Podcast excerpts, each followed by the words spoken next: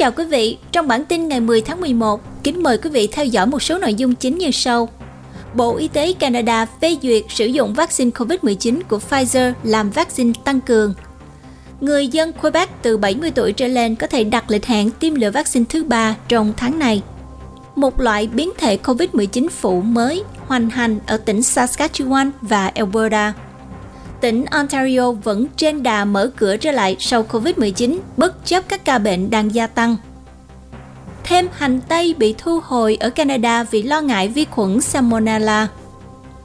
Người Canada đang tranh giành để có được thế chấp mortgage, chấp thuận trước khi lãi suất tăng cao.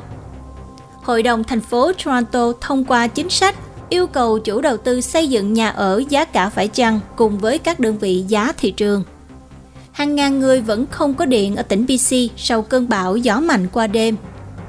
Những người tham gia lễ cưới ở thành phố Mississauga được yêu cầu xét nghiệm COVID-19. Trên thế giới, Liên minh châu Âu sẽ sớm phê duyệt các loại thuốc kháng thể COVID-19 đầu tiên trong bối cảnh các ca nhiễm bệnh tăng đột biến trong khu vực. Đài Loan cảnh báo Trung Quốc có thể phong tỏa các cảng và sân bay trọng yếu Nhìn lại trong lịch sử, ngày 9 tháng 11 năm 1989, bức tường Berlin sụp đổ. Facebook nói đang điều tra lý do từ khóa bò giác vàng bị chặn lại. Vệ tinh Nano Dragon của Việt Nam thành công đi vào quỹ đạo từ Nhật Bản. Hoàng Anh, Tuấn Liêm xin kính chào và cảm ơn quý vị và các bạn đến đây theo dõi bản tin Canada và Thế giới nổi bật hàng ngày của kênh Culture Channel – được thực hiện bởi Culture Magazine là tờ tạp chí văn hóa đời sống song ngữ Anh Việt duy nhất tại Canada. Và sau đây, kính mời quý vị theo dõi bản tin chi tiết cùng với Tuấn Liêm và Hoàng Anh.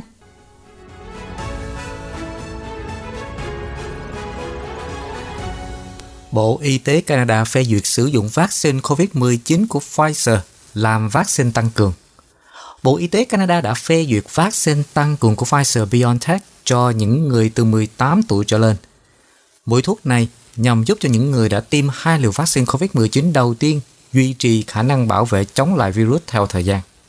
Mũi tiêm tăng cường giống như với thuốc chủng ngừa Pfizer-BioNTech thông thường và phải được tiêm ít nhất 6 tháng sau liều thứ hai.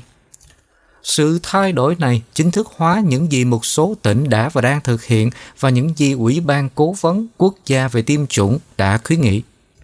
Các tỉnh đã áp dụng các chiến lược triển khai tăng cường khác nhau – Vaccine mRNA được phê duyệt ở Canada đã được sử dụng như là liều thứ ba để cung cấp bảo vệ lâu dài hơn cho những người có nguy cơ cao, bao gồm cả cư dân tại nhà chăm sóc dài hạn và những người bị suy giảm miễn dịch. Vào cuối tháng 10, Ủy ban Tư vấn Quốc gia về tiêm chủng NACI đã khuyến nghị sử dụng vaccine tăng cường cho các nhóm có nguy cơ cao, bao gồm những người từ 70 tuổi trở lên và nhân viên y tế tuyến đầu có khoảng thời gian ngắn giữa hai lần tiêm. Bằng chứng đã cho thấy việc kéo dài khoảng thời gian giữa liều đầu tiên và liều thứ hai mang lại hiệu quả bảo vệ tốt hơn. Nasi cũng đề xuất vaccine tăng cường cho những người đã tiêm hai liều vaccine AstraZeneca vì vaccine mRNA có khả năng bảo vệ tốt hơn. Tuy nhiên, Nasi nói rằng hầu hết những người bên ngoài các nhóm có nguy cơ cao cần tiêm vaccine tăng cường vào thời điểm này vì không có bằng chứng về việc bảo vệ suy yếu theo thời gian đối với các ca COVID-19 nghiêm trọng trong dân số nói chung. Người Quebec từ 70 tuổi trở lên có thể đặt hẹn cho liều vaccine thứ ba trong tháng này. Chính phủ Quebec sẽ cho phép những người từ 70 tuổi trở lên đặt lịch hẹn tiêm vaccine COVID-19 kể từ ngày thứ ba ngày 16 tháng 11. Ủy ban tiêm chủng của tỉnh, gọi tắt là CIQ, đã khuyến nghị rằng người Quebec ở độ tuổi đó nên đi tiêm liều thứ ba để tăng cường khả năng miễn dịch của họ các cuộc hẹn sẽ được triển khai dần dần cho từng nhóm tuổi trên 70. Tuy nhiên, thời gian 6 tháng phải trôi qua kể từ liều vaccine COVID-19 thứ hai của người đó. Đối với những người ở mọi lứa tuổi đã tiêm hai liều AstraZeneca cũng sẽ sớm đủ điều kiện để đặt lịch hẹn để tiêm liều thứ ba. Và lần này là vaccine mRNA. Bộ trưởng Y tế Christine Dubé cho biết tại một cuộc họp báo hôm thứ Ba. Chính phủ Quebec sẽ sớm tiêm liều thứ ba cho người cao niên sống trong các nhà chăm sóc dài hạn và nhà riêng của người cao niên. Khoảng 220.000 người trong các nhà chăm sóc dài hạn sẽ được tiêm liều thứ ba vào cuối tháng 11. Kể từ tháng 8, Quebec đã tiêm liều vaccine COVID-19 thứ ba cho những người suy giảm miễn dịch nghiêm trọng. Biến thể COVID-19 phụ mới hoành hành ở Saskatchewan và Alberta. Các nhà nghiên cứu đã phát hiện ra rằng một nhánh của biến thể Delta đã trở nên chủ đạo ở Saskatchewan và Alberta. Tại một cuộc họp ở tòa thị chính của các bác sĩ Saskatchewan vào tuần trước, thì các nhà nghiên cứu đã nói về một phiên bản phụ được đặt tên là EY.25.1 của biến thể Delta đã trở thành dạng virus chiếm ưu thế nhất trong tỉnh. Vậy thì mọi người có nên lo lắng với sự phát hiện của con virus mới này hay không? Angela Rasmussen, nhà virus học tại tổ chức vaccine và bệnh truyền nhiễm ở Saskatoon cho biết nó chắc chắn không có động lực cao hơn biến thể Delta và có nghĩa là nó không gây ra bệnh nặng hơn. Tuy nhiên, bản thân biến thể Delta đã đủ tệ rồi. Vì vậy, đây chắc chắn là thứ để theo dõi và rõ ràng là thứ đã thực sự chiếm ưu thế. Theo bà Rasmussen, phiên bản phụ EY.25 bắt đầu ở Idaho và di cư vào Canada, Paris. Khi một loại coronavirus lây lan trong quần thể, nó sẽ tiếp tục đột biến và cuối cùng một dòng phụ mới có thể được tạo ra. Bà Rasmussen cho biết sự thống trị của dòng biến thể phụ là kết quả trực tiếp của việc lây truyền không được kiểm soát, đặc biệt là qua những người chưa được tiêm chủng. Các nhà nghiên cứu tin rằng phiên bản phụ EY.25 có thể dễ lây truyền hơn một chút so với biến thể Delta ban đầu. Ông Jason Kindrachuk là chủ tịch nghiên cứu Canada về các loại virus mới nổi tại Đại học Manitoba, cho biết rằng sự gia tăng nhẹ này không bằng khả năng lây truyền của biến thể Delta. Bà Rasmussen cho biết bất kỳ ai lo lắng về loại virus phụ mới này thì nên bảo đảm rằng họ đã được tiêm phòng đầy đủ. Tỉnh Ontario vẫn trên đà mở cửa trở lại sau COVID-19 bất chấp các ca bệnh đang gia tăng. Hôm thứ Ba, tỉnh Ontario đã báo cáo có thêm 441 ca bệnh mới và tỷ lệ dương tính trong xét nghiệm toàn tỉnh cao nhất kể từ giữa tháng 9. Bộ trưởng Y tế cho biết, chính phủ không có kế hoạch thay đổi kế hoạch mở cửa lại bất chấp các ca bệnh đang gia tăng. Số ca hôm thứ Ba tăng khoảng 33% so với thứ Ba tuần trước. Mức trung bình trong 7 ngày của các ca bệnh mới tăng lên mức 492 người. Thứ Ba tuần trước, con số này là 371 người. Ban tư vấn khoa học COVID-19 của tỉnh Ontario hiện ước tính mức độ sinh sản virus của tỉnh là con số 1,26, có nghĩa là sự lây truyền virus một lần nữa đang tăng lên theo cấp số nhân sau một thời gian dài giảm xuống. Phát biểu tại một cuộc họp báo sáng thứ Ba, Bộ trưởng Y tế bà Christine Elliott cho biết gia tăng trong số các ca bệnh mới đã được tính tới trong kế hoạch của tỉnh. Bà cho biết nếu các hạn chế được áp dụng lại thì sẽ theo khu vực và rất có thể do các giám đốc y tế địa phương quyết định vì họ có kiến thức tốt nhất về khu vực của họ và những gì cần phải làm. Bà chỉ ra quyết định của bác sĩ hàng đầu của thành phố Sudbury về việc đưa ra lại các giới hạn công suất và các biện pháp khác để đối phó với sự gia tăng đáng kể của các ca bệnh, đồng thời cho biết tỉnh cũng sẽ thực hiện một cách tiếp cận địa phương với phần còn lại của tỉnh. Chính phủ có kế hoạch giảm dần các hạn chế về sức khỏe cộng đồng cho đến khi tất cả các biện pháp bao gồm yêu cầu đeo khẩu trang và bằng chứng tiêm chủng chấm dứt vào cuối tháng 3 tới. Các nhà hàng, sân vận động, phòng tập thể dục, sòng bạc và các không gian khác chấp nhận bằng chứng tiêm chủng hiện có thể hoạt động hết công suất. Tỉnh đặt mục tiêu bắt đầu dỡ bỏ các quy định về chứng minh tiêm chủng đối với một số cơ sở kinh doanh như là nhà hàng, quán bar và phòng tập thể dục vào tháng Giêng, miễn là tình hình COVID-19 không trở nên tồi tệ hơn. Bộ trưởng Elliot cũng nói rằng ngay cả khi các ca bệnh gia tăng, tỷ lệ tiêm chủng tương đối cao của tỉnh ờ, với khoảng 85,2% dân số đủ điều kiện đã được tiêm cả hai mũi tiêm, đang tạo ra sự khác biệt. Số người nhập phòng chăm sóc đặc biệt ngày càng ít hơn. Và sau đây là cập nhật nhanh về tình trạng COVID-19 trên khắp Canada. Tính đến tối ngày 9 tháng 11, Canada báo cáo có thêm 2.348 ca COVID-19 mới, nâng tổng số ca COVID-19 của Canada lên mức 1.737.450. Có 1.613 ca được báo cáo hồi phục, có thêm 24 ca tử vong. Hiện có 23.570 ca mắc còn bệnh. Tổng số ca tử vong đến nay là 29.217 người. Có hơn 59,2 triệu mũi vaccine đã được tiêm trên khắp Canada, trong đó hơn 29,9 triệu người, tức là hơn 78,3% dân số đã được tiêm ít nhất một liều vaccine và trên 74,6% dân số đã tiêm hai liều. 89,5% số người từ 12 tuổi trở lên đã tiêm một liều và 85,2% đã tiêm hai liều. Tỉnh BC hôm nay báo cáo có thêm 500 ca bệnh mới và 5 ca tử vong, trong khi Alberta có 422 ca bệnh mới và 4 ca tử vong. Saskatchewan báo cáo có 86 ca bệnh mới và 1 ca tử vong. Manitoba thì có 185 ca bệnh mới và 4 ca tử vong.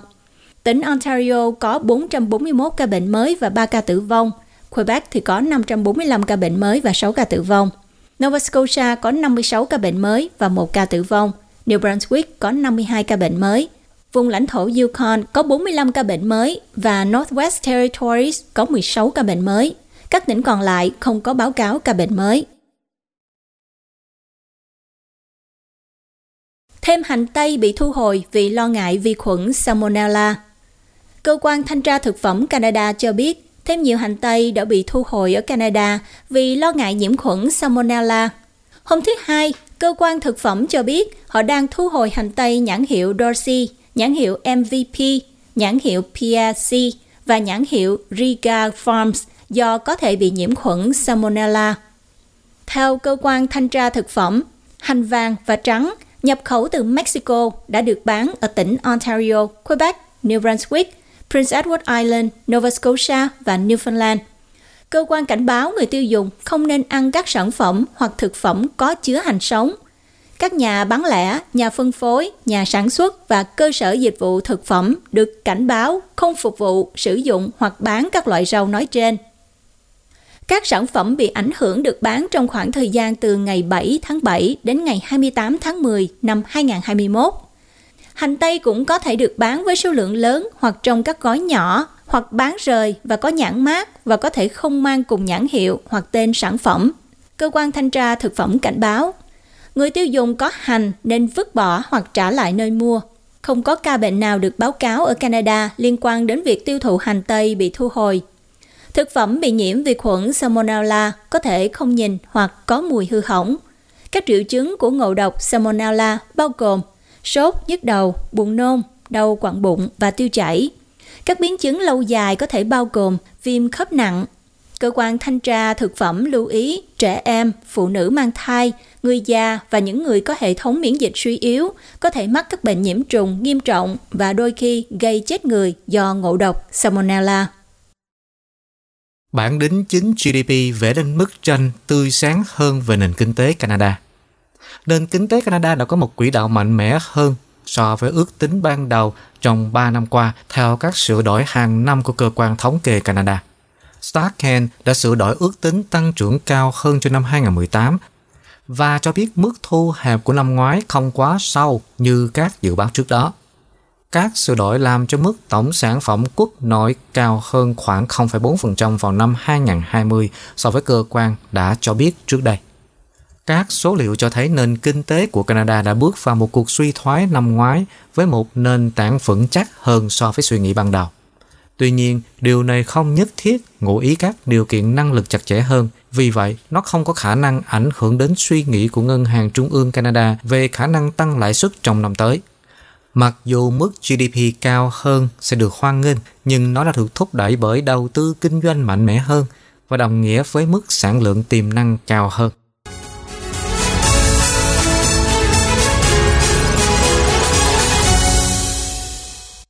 Người Canada tranh giành để có được thế chấp mortgage chấp thuận trước khi lãi suất tăng cao người Canada đang tranh giành để khoản vay thế chấp, mortgage được phê duyệt và giữ lãi suất ở mức cố định trước khi kỷ nguyên lãi suất thấp kết thúc như một số nhà kinh tế đã dự đoán. Các môi giới bất động sản và thế chấp cho biết, khách hàng của họ đang tìm cách để giữ lãi suất hiện tại vì nhiều thị trường nhà ở như Toronto đang phải đối mặt với tình trạng nóng bỏng khiến cho giá mua khó giảm.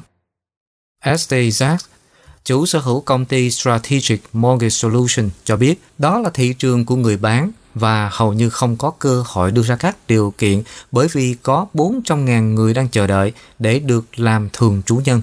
200.000 người trong số họ đã ở đây. Ông Jack nhận thấy sự gia tăng gần đây về yêu cầu giữ lãi suất khiến cho lãi suất thế chấp bị đóng băng trong tối đa 130 ngày. Lãi suất thế chấp khác nhau giữa các ngân hàng, nhưng Rate Hop Dossier cho thấy 5 ngân hàng đầu đang cung cấp các khoản thế chấp cố định trong 5 năm với mức thấp nhất là 2,62% và cao nhất là 2,49%.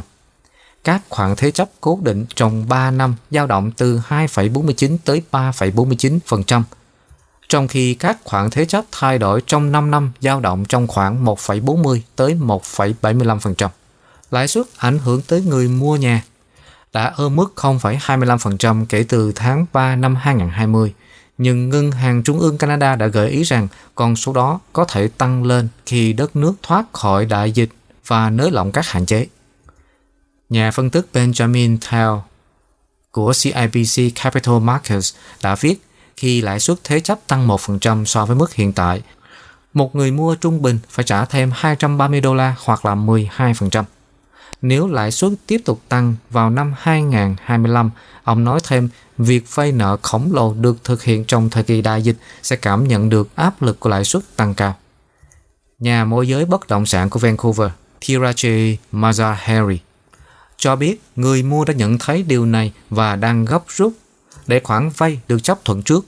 Cô nói, nhiều người đã dành phần lớn thời gian của đại dịch để theo dõi chặt chẽ giá nhà và hy vọng nó giảm.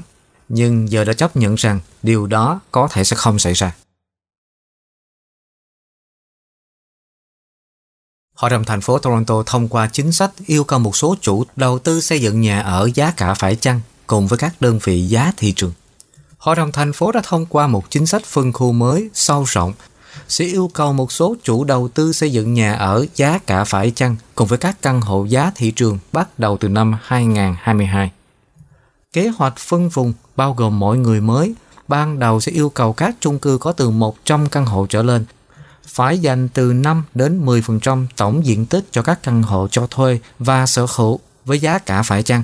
Sau đó, chính sách này yêu cầu tỷ lệ tăng lên 8% đến 22% dành cho nhà ở giá cả phải chăng vào năm 2030, tùy thuộc vào thị trường phát triển và loại căn hộ có giá thấp hơn thị trường được cung cấp.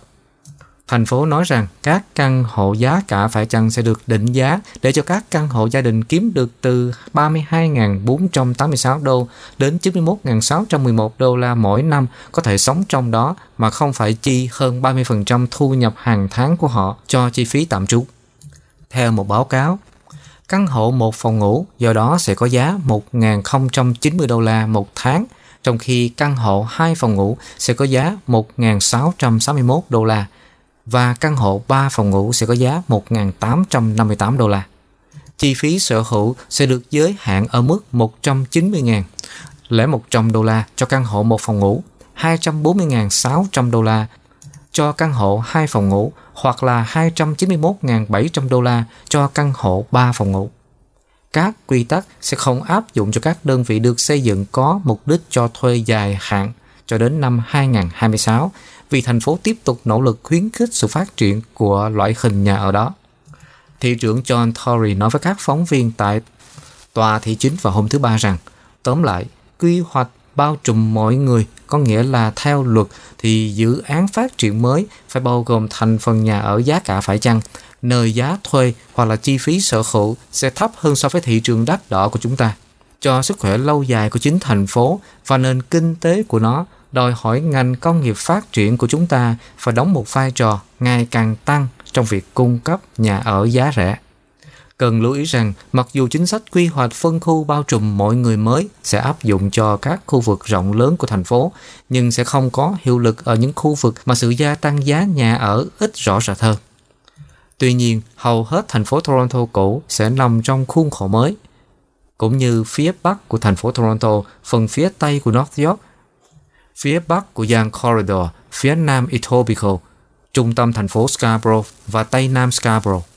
Các chủ đầu tư ở trung tâm thành phố sẽ đối mặt với những yêu cầu khắc khe nhất phải dành 7 cho tới 10% tổng số căn hộ cho các nhà giá rẻ ngay trong năm tới và 16 tới 22% trong năm 2030. Trong khi đó, các yêu cầu ở hầu hết các khu vực ngoại ô thành phố sẽ ít phức tạp hơn yêu cầu các nhà phát triển chỉ dành 5 cho tới 7% tổng số căn hộ cho nhà ở giá rẻ bắt đầu từ năm 2022 và 8 cho tới 11%. Nhân viên thành phố đã hứa sẽ xem xét lại chính sách sau một năm. Nguồn cung cấp vaccine cúm liều cao của tỉnh Alberta sắp hết. Lần đầu tiên, tất cả người cao niên ở Alberta đều được cung cấp vaccine cúm liều cao, nhưng vấn đề phân phối đang khiến các dược sĩ gặp khó khăn.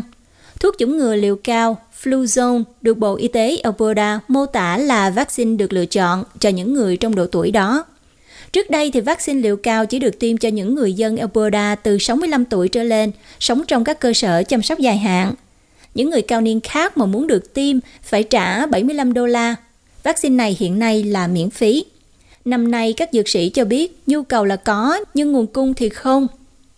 Vaccine liều cao chứa kháng nguyên cao gấp 4 lần so với liều tiêu chuẩn. Bộ Y tế Alberta cho biết tỉnh đã đặt hàng hơn 400.000 liều vaccine liều cao trong mùa này.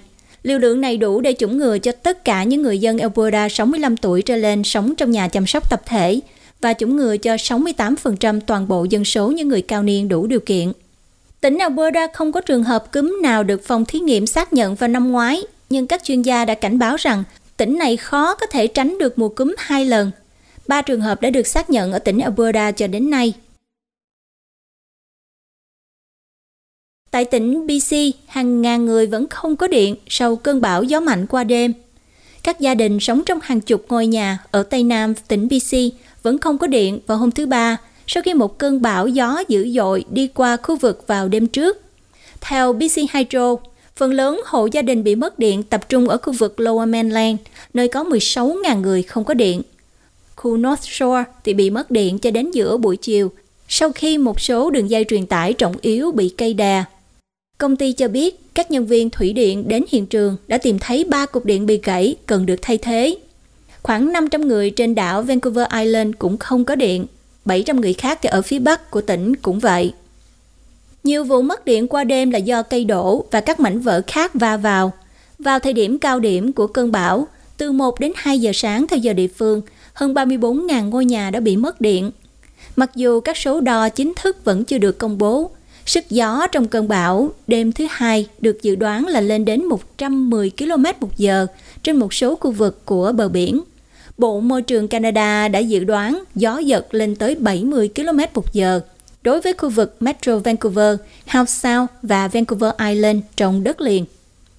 Ngoài ra, thì một cảnh báo tuyết rơi cũng có hiệu lực đối với đường cao tốc Coquihalla. Cơ quan cho biết dự kiến tuyết sẽ lên đến 25 cm vào sáng thứ Tư. Một báo cáo mới từ BC Hydro hôm thứ Ba cho biết tình trạng mất điện liên quan đến bão xảy ra thường xuyên hơn ở tỉnh BC do hậu quả của biến đổi khí hậu. Nhưng gần một nửa người dân tỉnh BC không chuẩn bị sẵn sàng. Nhiệt độ kỷ lục và hạn hán kéo dài trong mùa hè này đã dẫn đến nhiều cây cối suy yếu và thảm thực vật chết trên khắp tỉnh BC. Do vậy, chúng dễ bị đổ khi có gió lớn.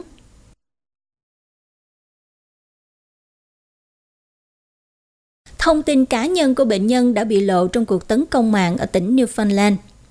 Chính phủ Newfoundland cho biết một số thông tin cá nhân đã bị lấy cắp trong một cuộc tấn công mạng vào hệ thống chăm sóc sức khỏe của họ. Theo các quan chức chính phủ, một số thông tin về bệnh nhân và nhân viên ở hai cơ quan y tế đã được truy cập thông qua một kho dữ liệu trực tuyến. Thông tin nhân viên được truy cập bao gồm tên, địa chỉ, thông tin liên lạc, mã số nhân viên và số bảo hiểm xã hội, tức là số SIN, Họ nói rằng thông tin của bệnh nhân bao gồm số thẻ y tế và nhà cung cấp dịch vụ.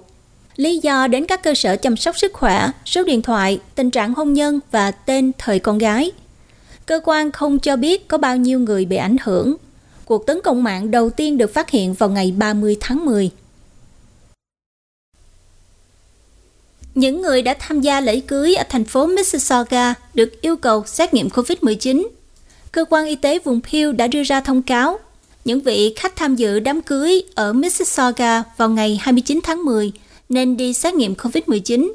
Đơn vị y tế công cộng địa phương cho biết sự kiện đám cưới được tổ chức tại Trung tâm Hội nghị Apollo tại 6591 Innovator Drive ở thành phố Mississauga.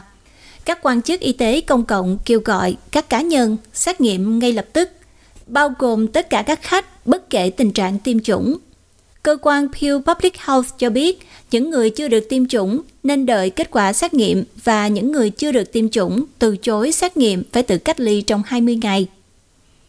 Những khách đã tiêm phòng đầy đủ, không có triệu chứng, không cần phải cách ly trong khi chờ kết quả xét nghiệm, nhưng được khuyến cáo tiếp tục tuân thủ các biện pháp y tế công cộng như là đeo khẩu trang, giữ khoảng cách và hạn chế tiếp xúc cho đến khi có kết quả. Cơ quan y tế Pew Public Health không tiết lộ có bao nhiêu trường hợp dương tính có liên quan đến sự kiện đám cưới này.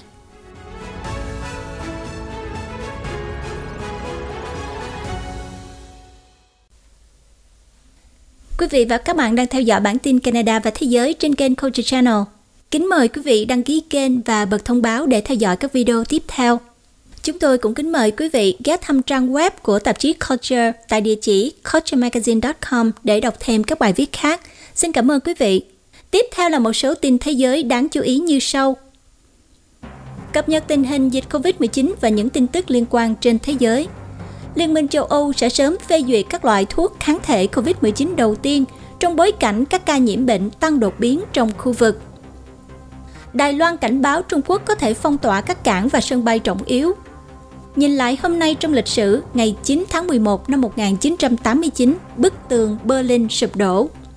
Một phân tích cho thấy thế giới đang trên đà ấm lên 2,4 độ C bất kể các cam kết của hội nghị thượng đỉnh COP26. Công ty GE chia thành 3 công ty tập trung vào hàng không, chăm sóc sức khỏe và năng lượng. Lạm phát, giá bán sỉ ở Mỹ đạt mức cao kỷ lục trong tháng 10. Giá dầu gia tăng do dự báo nhu cầu cao hơn và nguồn cung thắt chặt. Người tố cáo Facebook lo sợ về Metaverse Facebook nói đang điều tra lý do bo giác vàng bị chặn. Bác sĩ Việt Nam cắt bỏ nửa ký tóc trong bụng bệnh nhi mất hội chứng Rapunzel. Vệ tinh Nano Dragon của Việt Nam thành công đi vào quỹ đạo từ Nhật Bản. Cập nhật tình hình COVID-19 và những tin tức liên quan. Theo Đại học Johns Hopkins, số ca nhiễm COVID-19 được xác nhận đã vượt qua 250,4 triệu người trên toàn cầu – Số người chết được xác nhận hiện đã vượt qua con số 5,05 triệu người, hơn 7,28 tỷ liều tiêm chủng đã được sử dụng trên toàn cầu, theo Our World in Data. Tại châu Âu, Anh cho biết nước này sẽ công nhận các loại vaccine COVID-19 trong danh sách sử dụng khẩn cấp của Tổ chức Y tế Thế giới vào cuối tháng này. Theo đó, vaccine Sinovac của Trung Quốc, Sinopharm và Covaxin của Ấn Độ cũng sẽ được bổ sung vào danh sách phát xin được phê duyệt của nước Anh đối với khách du lịch đến nước này. Những thay đổi có hiệu lực từ ngày 22 tháng 11 sẽ mang lại lợi ích cho những người được tiêm chủng đầy đủ từ các quốc gia bao gồm các tiểu vương quốc Ả Rập Thống Nhất, Malaysia và Ấn Độ. Tại Đan Mạch, trong bối cảnh nước này đang bước vào làn sóng dịch thứ ba chính phủ nước này đã đề xuất việc yêu cầu người dân xuất trình thẻ corona kỹ thuật số khi tới các quán bar và nhà hàng trong nhà. Yêu cầu này cũng sẽ được áp dụng tại các nơi như là rạp chiếu phim và viện bảo tàng. Tuy nhiên, quy định này vẫn cần sự thông qua của Quốc hội. Đan Mạch là một trong số quốc gia dỡ bỏ hầu hết các hạn chế còn lại vào tháng 9 sau khi đã tránh được đợt lây nhiễm thứ ba trong mùa xuân và mùa hè do các biện pháp ngăn chặn rộng rãi được áp dụng kể từ Giáng sinh. Nhưng số ca lây nhiễm hàng ngày đã tăng đều đặn lên khoảng 2.300 trong những ngày gần đây, từ mức thấp chỉ hơn 200 vào giữa tháng 9. Tại Pháp, Tổng thống Emmanuel Macron cho biết những người trên 65 tuổi ở Pháp sẽ sớm được phép đi du lịch hoặc đến các nhà hàng và viện bảo tàng nếu họ đã được tiêm liều vaccine COVID tăng cường. Ông cảnh báo từ ngày 15 tháng 12, bạn sẽ cần phải cung cấp bằng chứng về việc tiêm mũi tăng cường để gia hạn hiệu lực của thẻ sức khỏe của mình. Quy tắc mới thắt chặt hơn nữa một trong những chế độ COVID nghiêm ngặt nhất ở châu Âu.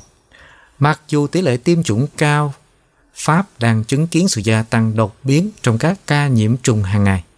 Hôm thứ Ba, cả nước đã báo cáo có 12.476 ca nhiễm mới được xác nhận trong vòng 24 giờ, mức cao nhất kể từ đầu tháng 9. Tỷ lệ lây nhiễm đã tăng 40% so với tuần trước. Covid đã cướp đi sinh mạng của hơn 118.000 người ở Pháp kể từ khi đại dịch bắt đầu bùng phát. Ông Macron cho biết, tất cả các bằng chứng cho thấy 6 tháng sau khi một người được tiêm chủng thì khả năng miễn dịch giảm và do đó nguy cơ phát triển một dạng nghiêm trọng của COVID tăng lên. Tổng thống cho biết vào tháng tới, các mũi tiêm bổ sung cũng sẽ được cung cấp cho những người từ 50 tuổi cho tới 64 tuổi. Nhấn mạnh rằng hơn 80% bệnh nhân COVID hiện đang được điều trị tại các đơn vị chăm sóc đặc biệt là trên 50 tuổi. Thẻ sức khỏe đã trở thành một yêu cầu quan trọng trên khắp nước Pháp vào cuối tháng 7.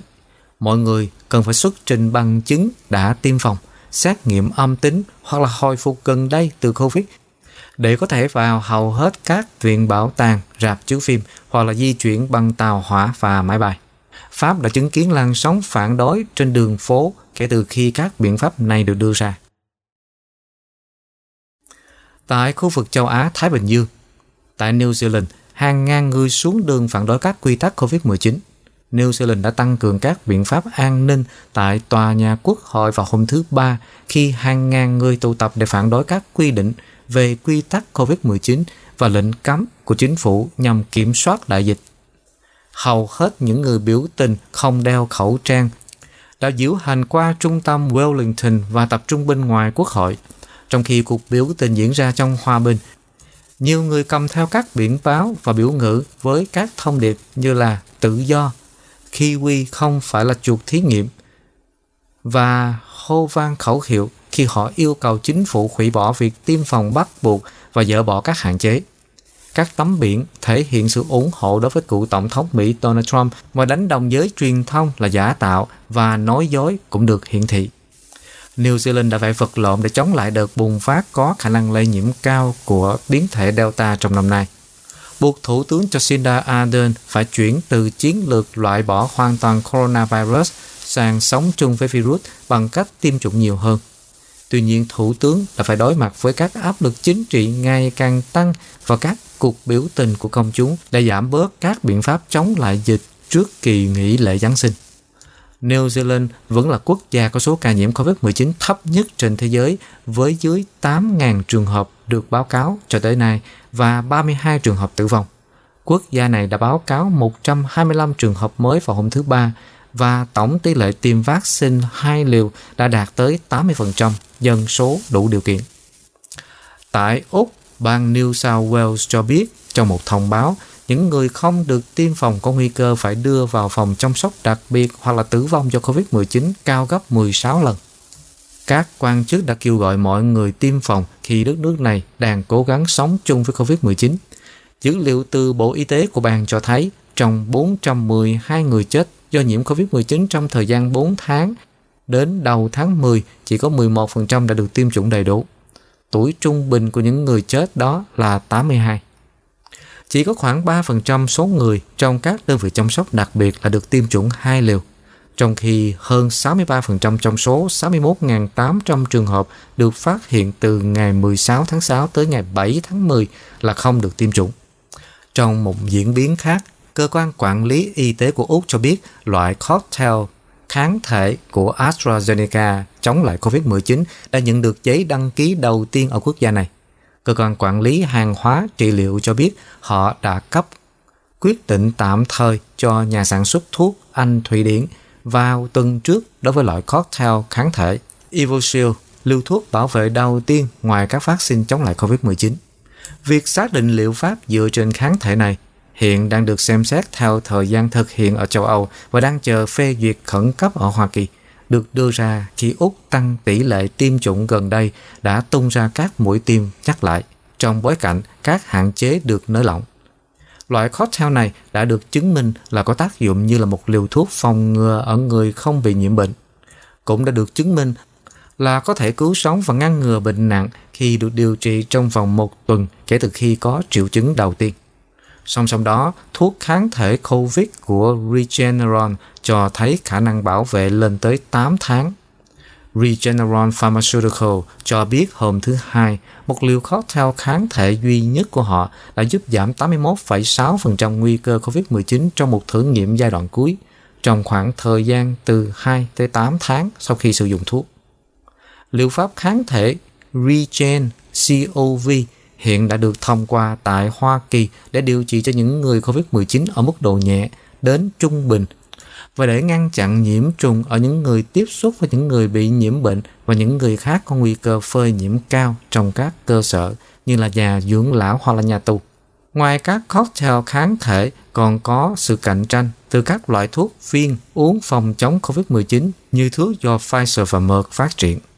Thuốc uống của Merck và Pfizer đã được chứng minh là làm giảm tác dụng tồi tệ nhất của COVID-19 nếu được dùng đủ sớm. Nhưng các bác sĩ đã cảnh báo mọi người không nên nhầm lẫn giữa lợi ích của phương pháp điều trị với việc phòng ngừa bằng vaccine.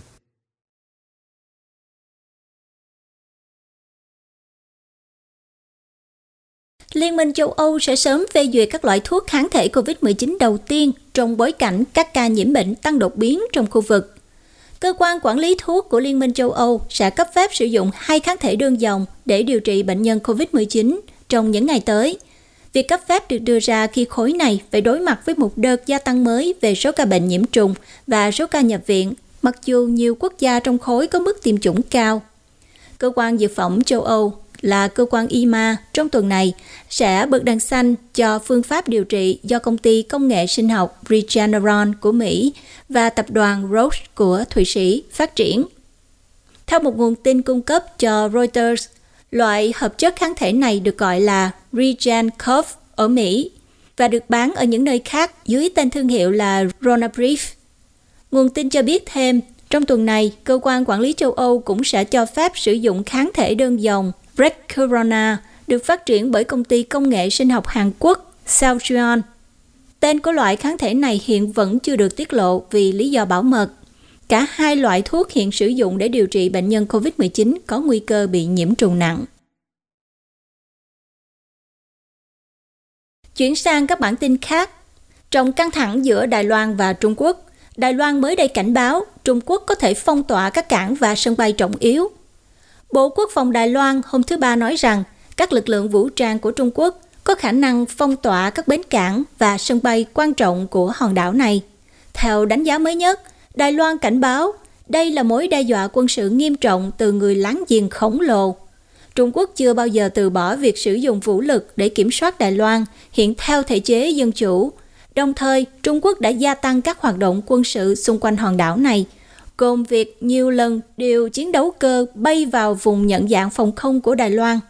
Trong một báo cáo được công bố hai năm một lần, Bộ Quốc phòng Đài Loan nói rằng Trung Quốc đã phát động điều mà họ gọi là chiến tranh vùng xám, trích dẫn ra 554 cuộc xâm nhập của máy bay quân sự Trung Quốc vào khu vực nhận dạng phòng không phía tây nam của Đài Loan, tính từ tháng 9 năm ngoái đến cuối tháng 8 năm nay. Các nhà phân tích quân sự cho rằng Chiến thuật này nhằm bóp nghẹt sức mạnh quân sự của Đài Loan cho đến khi kiệt quệ, Reuters đưa tin vào năm ngoái. Đồng thời, quân đội giải phóng nhân dân Trung Quốc đang đặt mục tiêu hoàn thành việc hiện đại hóa lực lượng vào năm 2035 để đạt được ưu thế trong quân sự có thể chống lại Đài Loan và khả năng cao để ngăn các lực lượng nước ngoài đặt ra thách thức nghiêm trọng đối với an ninh quốc gia của chúng ta. Bộ Quốc phòng Đài Loan cho biết Hiện tại thì quân đội giải phóng nhân dân Trung Quốc có khả năng thực hiện phong tỏa phối hợp các bến cảng, sân bay và các đường bay ra nước ngoài quan trọng của chúng ta nhằm cắt đứt các đường dây liên lạc trên không lẫn trên biển và tác động đến nguồn cung cấp quân sự và hậu cần của chúng ta, Bộ Quốc phòng Đài Loan nêu trong báo cáo. Bắc Kinh xem Đài Loan là một tỉnh ly khai. Hiện Bộ Quốc phòng Trung Quốc chưa đưa ra bình luận gì về báo cáo này. Tổng thống Thái Anh Văn tuyên bố Đài Loan đã là một quốc gia độc lập và cam kết sẽ bảo vệ nền tự do và dân chủ của hòn đảo này. Đài Loan có hiến pháp riêng, quân đội và các nhà lãnh đạo được nhân dân bầu nên. Trung Quốc không loại trừ khả năng sử dụng vũ lực để đạt được việc thống nhất Đài Loan. Bà Thái Anh Văn đã ưu tiên tăng cường khả năng phòng thủ của Đài Loan, cam kết sản xuất nhiều vũ khí được phát triển trong nước, bao gồm cả tàu ngầm và mua thêm thiết bị từ Hoa Kỳ là nhà cung cấp vũ khí quan trọng nhất của Đài Loan và là bên ủng hộ trên trường quốc tế. Tóm tắt sơ lược giữa Trung Quốc và Đài Loan Tại sao mối quan hệ Trung Quốc và Đài Loan cơm không lành, canh không ngọt? Trung Quốc và Đài Loan bị chia cắt trong một cuộc nội chiến vào những năm 1940, nhưng Bắc Kinh khẳng định sẽ giành lại hòn đảo này vào một thời điểm nào đó bằng vũ lực nếu cần thiết. Đài Loan được vận hành thế nào? Hòn đảo này có hiến pháp riêng, các nhà lãnh đạo được bầu một cách dân chủ và khoảng 300.000 quân đang hoạt động trong các lực lượng vũ trang Đài Loan. Ai công nhận Đài Loan? Chỉ một số quốc gia công nhận Đài Loan. Thay vào đó, hầu hết công nhận chính phủ Trung Quốc ở Bắc Kinh. Mỹ không có quan hệ chính thức với Đài Loan, nhưng có luật yêu cầu nước này cung cấp cho Đài Loan các phương tiện để tự vệ.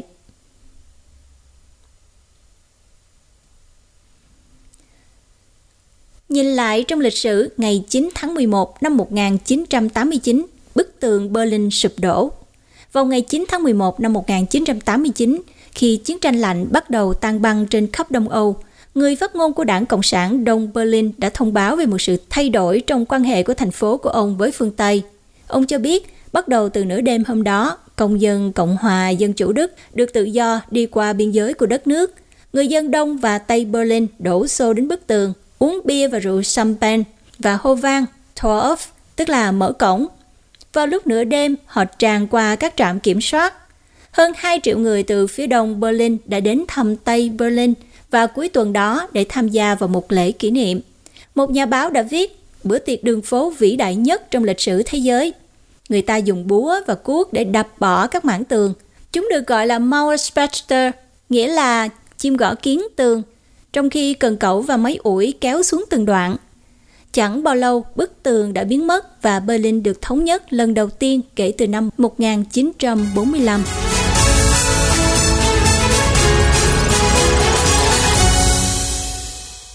Một phân tích cho thấy thế giới đang trên đà ấm lên 2,4 độ bất kể các cam kết của COP26. Theo một phân tích mới, thế giới đang theo dõi mức độ ấm lên trên 2,4 độ C so với mức tiền công nghiệp bất chấp những cam kết mới và cập nhật về khí hậu của các quốc gia bao gồm những cam kết được đưa ra tại hội nghị thượng đỉnh COP26 Glasgow, Scotland. Cơ quan giám sát theo dõi hành động khí hậu CAT hôm thứ Ba cảnh báo rằng lượng khí thải gây hiệu ứng nhà kính toàn cầu vào năm 2030 sẽ vẫn cao gấp đôi mức cần thiết để hạn chế sự nóng lên ở mức 1,5 độ C. Ngưỡng mà các nhà khoa học cho biết hành tinh nên ở dưới mức này để tránh những hậu quả xấu nhất của khủng hoảng khí hậu. Các mục tiêu phát thải ròng ở mức zero của 40 quốc gia chiếm 85% lượng cắt giảm khí thải toàn cầu nhưng nhóm nhận thấy chỉ có 6% trong số đó được hỗ trợ bởi các kế hoạch cụ thể. Các đại biểu từ khắp nơi trên thế giới đang tụ họp tại COP26 để nỗ lực hạn chế khủng hoảng khí hậu. Mặc dù đã có một số đột phá trong tuần đầu tiên của cuộc đàm phán, các chuyên gia cảnh báo rằng các thỏa thuận có thể không đáp ứng được tính cấp bách của thời điểm hiện tại – Cụ thể là chúng sẽ không đưa thế giới tới gần hơn với việc hạn chế sự nóng lên giữ ở mức 1,5 độ C. Hơn 130 quốc gia đại diện cho hơn 85% diện tích rừng trên hành tinh này đã cam kết vào tuần trước sẽ chấm dứt và đẩy lùi nạn phá rừng và suy thoái đất vào năm 2030. Đây được coi là một thỏa thuận lớn đầu tiên của Hội nghị Thượng đỉnh COP26 khi bị tàn phá, các khu rừng có thể thải khí carbonic vào khí quyển. Trong một bước đột phá khác, cho tới nay đã có hơn 25 quốc gia ký kết thỏa thuận ngừng cấp vốn cho các dự án nhiên liệu hóa thạch ở nước ngoài. Nhưng các nhà phê bình cho rằng điều này không đi đủ xa và nên bao gồm tài chánh cho các dự án nhiên liệu hóa thạch ở trong nước, không chỉ quốc tế. Theo các chính sách hiện tại, không phải các đề xuất mà là những gì các nước đang thực sự làm. Cơ quan giám sát hành động khí hậu CAT dự báo nhiệt độ toàn cầu sẽ tăng lên 2,7 độ C. Nếu tất cả các cam kết Net Zero được thực hiện đầy đủ, CAT báo cáo kịch bản lạc quan nhất sẽ là ấm lên 1,8 độ. Điều này sẽ đòi hỏi hành động táo bạo và nhanh chóng vào năm 2030. Tuy nhiên, các mục tiêu khí hậu của các quốc gia cho năm 2030 vẫn chưa đầy đủ theo phân tích.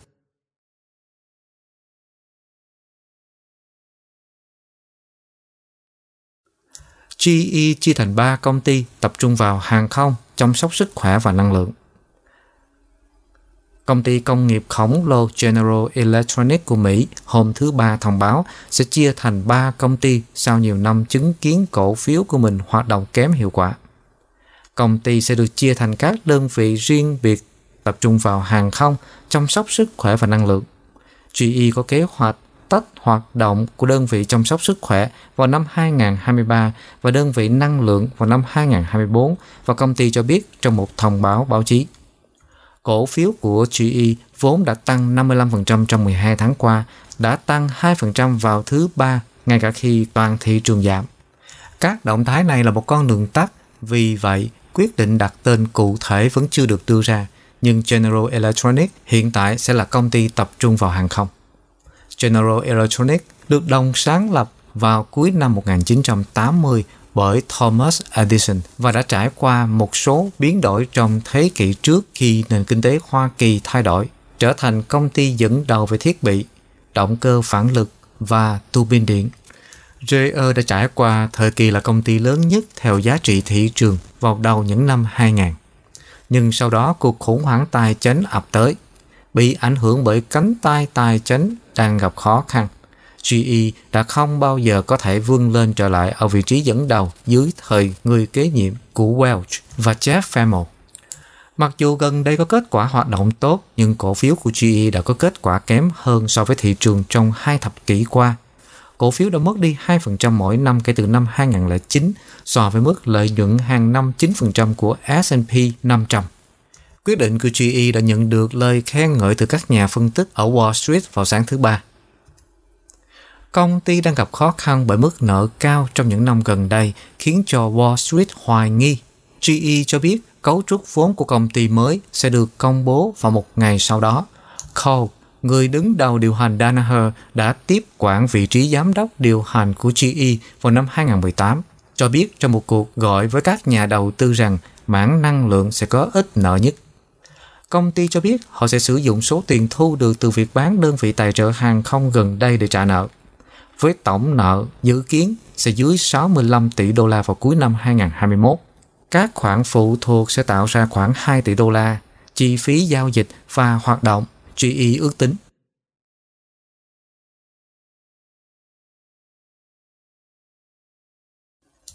Lạm phát, giá bán xỉ ở Mỹ đạt mức cao kỷ lục trong tháng 10. Giá tiếp tục tăng ở Hoa Kỳ với việc tháng 10 đánh dấu một kỷ lục khác về lạm phát giá bán sỉ trong nền kinh tế lớn nhất thế giới.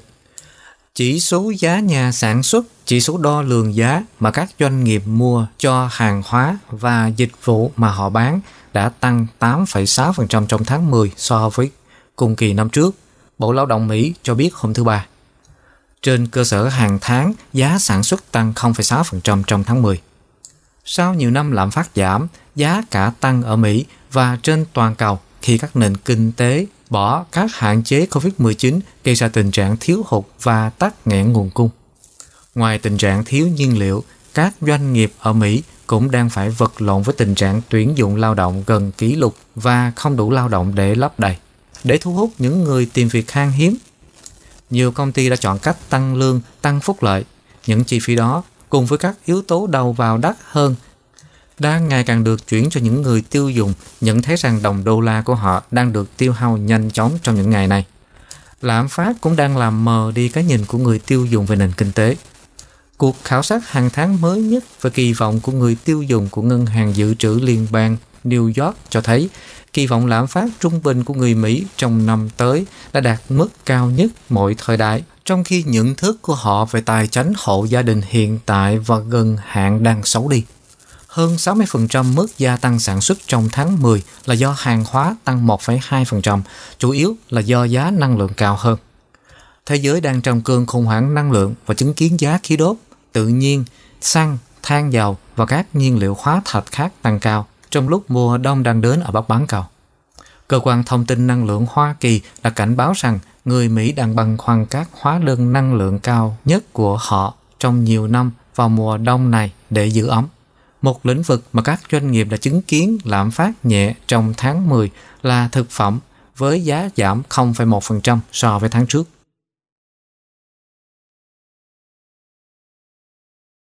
Giá dầu gia tăng do dự báo nhu cầu cao hơn, nguồn cung đang thắt chặt. Hôm thứ Ba cũng là ngày thứ ba, giá dầu tăng sau khi Hoa Kỳ dỡ bỏ các hạn chế đi lại và các dấu hiệu khác về sự phục hồi sau đại dịch toàn cầu, đã thúc đẩy triển vọng nhu cầu, trong khi nguồn cung vẫn eo hẹp.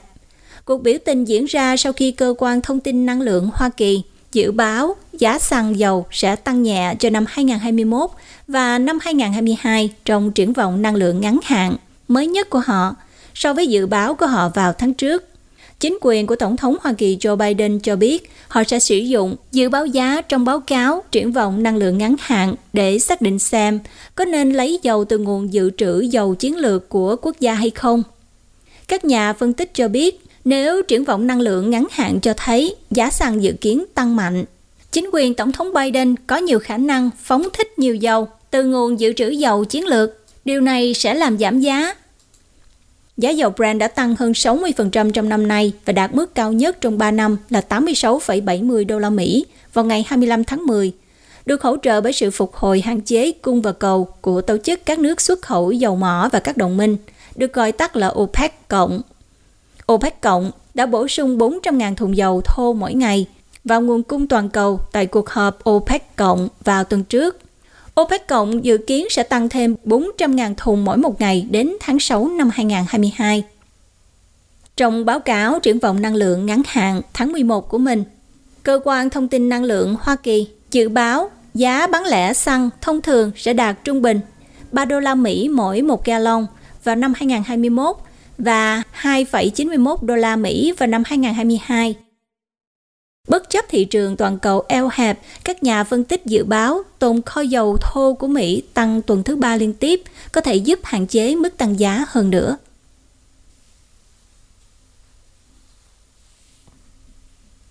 Chuyển sang tin tức liên quan đến mạng xã hội Facebook. Người tố cáo Facebook Francis Hogan cho biết thế giới nên lo sợ tác động của Metaverse mà Facebook đã đổi tên và hướng sự quan tâm vào việc phát triển nó. Theo cô Hogan cho rằng, thế giới thực tế ảo trong tương lai sẽ buộc mọi người phải cung cấp nhiều thông tin cá nhân của mình hơn, trở nên khó dứt khỏi chúng và kết quả là sẽ tạo cho công ty thế độc quyền trong thế giới trực tuyến. Trong cuộc phỏng vấn hôm thứ Ba với hãng tin AP, trước khi các nhà lập pháp châu Âu đưa ra các quy tắc cho các công ty truyền thông xã hội, cô Hawking cho biết, người chủ trước đây của cô đã gấp rút ưu tiên cho Metaverse và kêu gọi các chính trị gia hãy bảo đảm sự giám sát kỹ lưỡng hơn vào điều này. Theo đó thì cô Hogan nói rằng những môi trường nhập vai như vậy cực kỳ gây nghiện và chúng khuyến khích mọi người thoát ly khỏi thực tế mà chúng ta đang sống.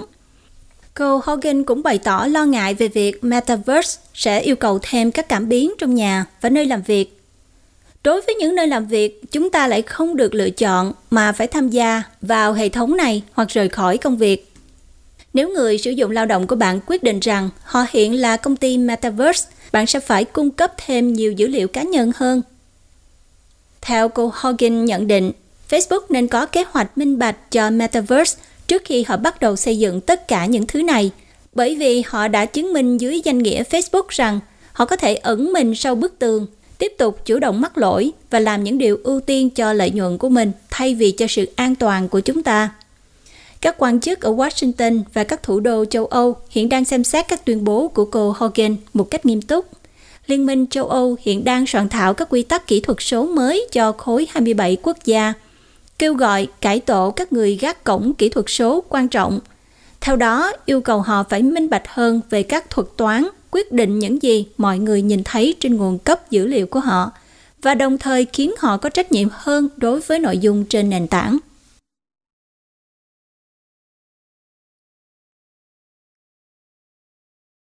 Cũng liên quan đến Facebook. Facebook nói đang điều tra lý do bò giác vàng bị chặn lại. Công ty sở hữu Facebook hôm thứ Ba cho biết họ đã bỏ chặn hashtag thẻ Sotbay cho biệt danh đầu bếp nổi tiếng Nosrep Gocha sau khi phát hiện hashtag này bị chặn trên toàn cầu. Sau khi một video trực tuyến cho thấy Gocha đút một miếng bò bít tết nạm vàng cho một quan chức cấp cao của đảng Cộng sản Việt Nam tại London – Reuters đưa tin ngày 9 tháng 11. Chúng tôi đã bỏ chặn hashtag này trên Facebook và chúng tôi đang điều tra lý do tại sao lại xảy ra việc này. Một người phát ngôn của Meta, công ty điều hành Facebook, nói với Reuters, đồng thời xác nhận rằng hashtag này đã bị chặn đối với tất cả người dùng Facebook trên toàn cầu chứ không phải bị chặn ở Việt Nam. Hiện hashtag này có vẻ đã được dùng trở lại không gặp vấn đề trên trang Facebook.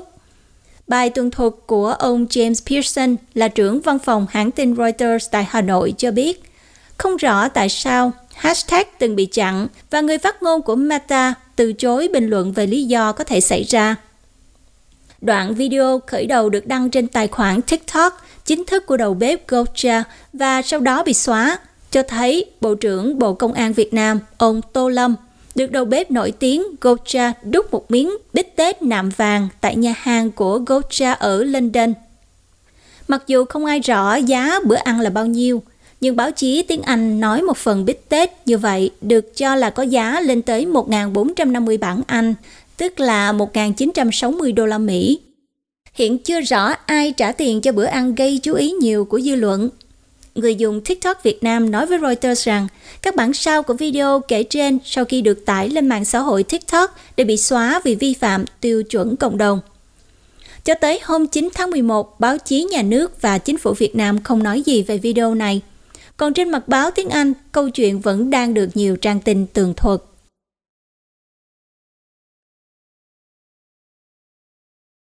Bác sĩ Việt Nam cắt bỏ 0,5 kg tóc trong bụng của bệnh nhi mắc hội chứng Rapunzel.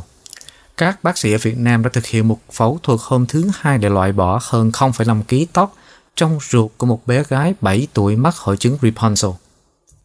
Trước đó, gia đình bé gái ở huyện Bình Sơn, Quảng Ngãi đã đưa bé tới khám tại Bệnh viện Sản Nhi Quảng Ngãi vì có dấu hiệu đi cầu không tự chủ. Kết quả siêu âm cho thấy bé có một khối u lớn ở vùng thượng vị. Sau khi tiến hành nội soi các thăm khám liên quan cho bé, các bác sĩ định khối u ở trong dạ dày của bé là một búi tóc lớn chiếm gần hết nội tạng. Bệnh nhi sau đó được chẩn đoán mất hội chứng Rapunzel, một tình trạng đường ruột cực kỳ hiếm gặp ở người do ăn phải tóc. Gia đình của bé không hề biết con mình ăn tóc cho tới khi bé nhập viện. Đội ngũ y tế đã tiến hành phẫu thuật cắt bỏ dạ dày để lấy dị vật ra ngoài.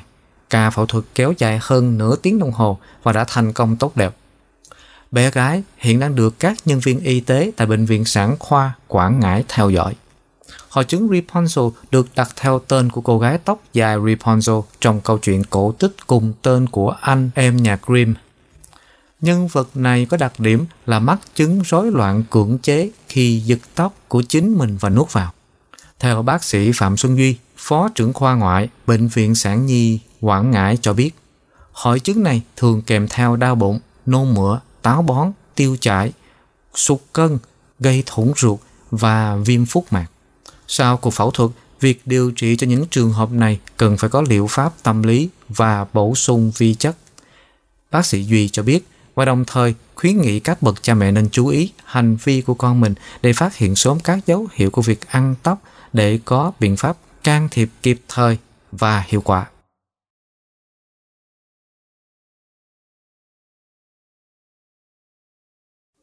Vệ tinh Nano Dragon của Việt Nam thành công đi vào quỹ đạo từ Nhật Bản. Theo Trung tâm Vũ trụ Quốc gia Việt Nam VNSC cho biết, vệ tinh Nano Dragon đã được phóng thành công lên quỹ đạo từ Nhật Bản vào sáng thứ ba sau khi hai lần bị hoãn. Hơn một giờ sau khi phóng, vệ tinh Nano Dragon đã tách khỏi tên lửa Epsilon 5 lúc 9 giờ 07 giờ Việt Nam và tự bay vào vũ trụ, trở thành vệ tinh thứ ba của Việt Nam bay vào vũ trụ. Nano Dragon là vệ tinh dạng CubeSat lớp nano, nặng 3,8 kg với kích thước tiêu chuẩn 3U được VNSC, Viện Hàn lâm Khoa học và Công nghệ Việt Nam phát triển. Sau khi tách thành công, vệ tinh của Việt Nam sẽ hoạt động trên quỹ đạo ở độ cao khoảng 560 km so với mặt đất. Trong lần phóng này cùng với Nano Dragon là 8 vệ tinh khác của Nhật Bản cũng đã tách thành công khỏi tên lửa đẩy. Vệ tinh NanoTracking được phát triển để phục vụ việc theo dõi quan sát các hoạt động trên biển bằng cách sử dụng công nghệ chùm tia vệ tinh siêu nhỏ để nhận tín hiệu của hệ thống nhận dạng tự động. Việc cất cánh đã bị hoãn hai lần, lần đầu vào ngày 1 tháng 10 do sự cố kỹ thuật và lần thứ hai là vào ngày 7 tháng 10 vì điều kiện thời tiết xấu. Trước đó, VNSC đã cho phóng hai vệ tinh khác, bao gồm vệ tinh siêu nhỏ Pickle Dragon nặng 1 kg vào tháng 8 năm 2013 và Micro Dragon nặng 50 kg vào tháng Giêng năm 2019. Và đối với tình hình COVID-19 tại Việt Nam, tính đến 16 giờ ngày 9 tháng 11, cả nước có thêm 8.133 ca mắc COVID-19 mới, trong đó 4 ca nhập cảnh và 8.129 ca ghi nhận trong nước.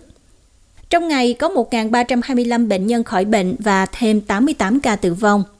Ca mắc COVID-19 mới chủ yếu được ghi nhận tại Sài Gòn có 1.276 ca, Đồng Nai thì có 923 ca, Bình Dương có 619 ca, Sóc Trăng có 572 ca, An Giang có 557 ca, Đồng Tháp có 379 ca, Kiên Giang có 291 ca, Cà Mau có 285 ca, Bình Thuận có 279 ca và Hà Nội có 268 ca.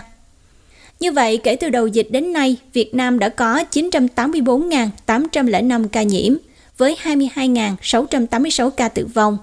Tổng số ca được điều trị khỏi là 842.800 người. Số bệnh nhân nặng đang điều trị là 3.350 người. Về tình hình tiêm chủng, trong ngày 8 tháng 11 có thêm 1,5 triệu liều vaccine phòng COVID-19 đã được tiêm. Tổng số liều vaccine đã được tiêm đến nay là 92,2 triệu liều, trong đó tiêm một mũi là 61,9 triệu liều và tiêm mũi 2 là 30,3 triệu liều.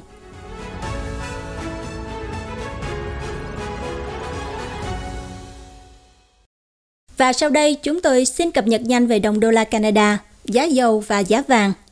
Một đô la Canada bằng 0,8033 đô la Mỹ và bằng 0,6932 đồng euro. Một Canada bằng 18.247,38 đồng Việt Nam. Giá dầu thô WTI là 84,54 đô la Mỹ một thùng. Giá dầu thô Brent là 85,14 đô la Mỹ một thùng Giá vàng là 1.831,79 đô la Mỹ một ounce. Rất cảm ơn quý vị và các bạn đã quan tâm theo dõi bản tin Canada và Thế giới hôm nay. Nếu quý vị chưa đăng ký kênh thì mời quý vị nhấn đăng ký subscribe kênh và nhấn nút chuông để được thông báo các video mới tiếp theo. Kênh Culture Channel của chúng tôi có video tin tức cập nhật hàng ngày, cũng như các video về văn hóa, du lịch, ẩm thực, sức khỏe và đời sống. Tư vấn di dân di trú được tư vấn bởi chuyên gia di trú là Xuân Uyên, thành viên giám sát và hỗ trợ di trú Canada ICCRC.